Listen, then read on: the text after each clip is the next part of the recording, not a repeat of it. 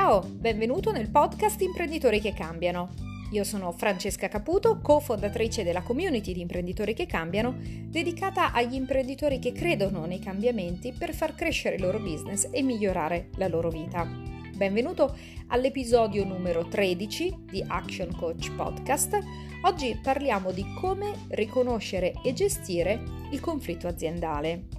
Questo è un tema delicato e anche un tema molto caldo con il quale ci troviamo a confrontarci spesso con i nostri clienti. Perché come nelle coppie e anche nelle migliori famiglie, anche in azienda non si riesce sempre ad essere d'accordo su tutto. Quindi capita di ritrovarsi con collaboratori che hanno visioni molto diverse tra di loro e in aggiunta a tutto il tempo che spendono insieme in ufficio questo diventa un po' un mix esplosivo. Inoltre ci sono delle persone che non amano i conflitti, non vogliono esporsi, non sopportano l'idea di litigare, eppure il conflitto fa parte della natura umana e delle relazioni tra le persone.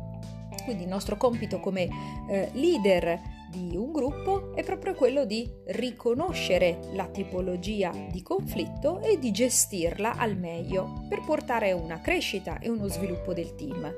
Infatti non sempre il conflitto è negativo, anzi se ben gestito può anche portare a dei risultati positivi.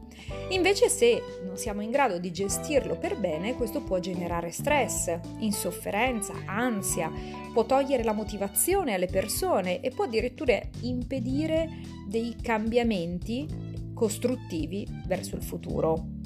Quindi vediamo le tipologie di conflitto. Ci possiamo trovare di fronte a due casi, un conflitto costruttivo e un conflitto distruttivo. Nel primo caso in genere le persone si confrontano anche in maniera accesa, però hanno un obiettivo comune e quindi lo spirito che hanno in questa eh, condivisione di idee rimane comunque collaborativo, quindi ognuno può esporre la propria opinione. In genere si tratta di ambienti dove non c'è la paura di poter esprimere la propria opinione e c'è anche un'assenza di giudizio e le persone sono pronte ad ascoltare gli altri.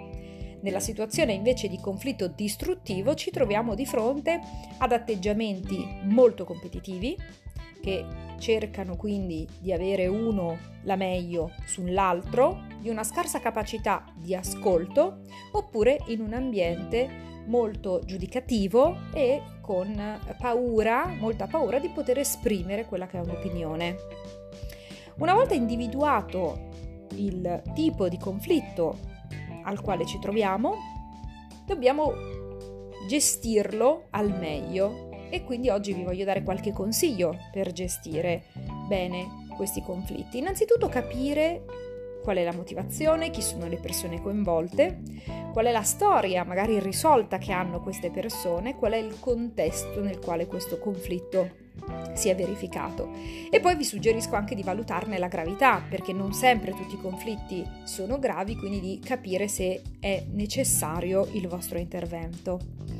Non farvi sopraffare dalle emozioni, perché è normale essere infastiditi, irritati, anche provare rabbia nei confronti di persone che eh, creano dei conflitti, ma è necessario, diciamo, allentare la tensione e trovare una soluzione positiva. Ascoltate tutte le opinioni e eh, evitate magari di liquidarle con facilità, perché per queste persone questa, eh, questo conflitto potrebbe essere importante. Quello che può aiutare è fare delle riunioni di gruppo dove coinvolgere le varie parti e poi dare loro la possibilità di esprimere il loro punto di vista. Essere propositivi, in questa condiv- in condivisione, cercare una mediazione ed essere il più possibile imparziali. Vi suggerisco anche ovviamente di pensare, di riflettere prima di intervenire, allo stesso tempo di non lasciare che le cose rimangano in sospeso per proprio tempo e di essere eh, quello che serve giustamente assertivi, quindi la giusta assertività che serve anche nella gestione di un conflitto.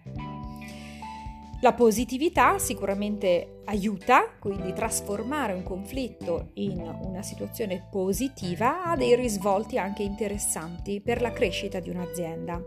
Ad esempio, quando due persone riescono a superare delle divergenze e riescono a mediare tra le loro opinioni, ne esce un risultato, un rapporto più solido che rafforza anche i rapporti tra le persone. Queste persone tendono ad aumentare la fiducia tra di loro se risolvono un conflitto e quindi tenderanno a fidarsi di più. Può anche esserci un aumento dell'autostima, quindi superata la fase di rabbia e di irrazionalità, la comprensione della stima verso l'altro. Nei eh, casi, diciamo, migliori, la, il superamento in maniera positiva di un conflitto può proprio portare a dei veri e propri cambiamenti in positivo perché questi stimolano la creatività e la produttività delle persone. Quindi vedere le cose da una prospettiva diversa e riuscire a raccogliere le, le opinioni di tutti può far nascere delle vere nuove idee, talvolta anche molto buone. Bene, se avete necessità di un aiuto per guidare e gestire i conflitti all'interno del vostro team, potete naturalmente contattarci e comunque rimanere in contatto con noi iscrivendovi alla community privata. È sufficiente andare su Facebook alla pagina di imprenditori che cambiano e richiedere l'iscrizione al gruppo riservato. Grazie per l'ascolto e ti aspetto al prossimo podcast.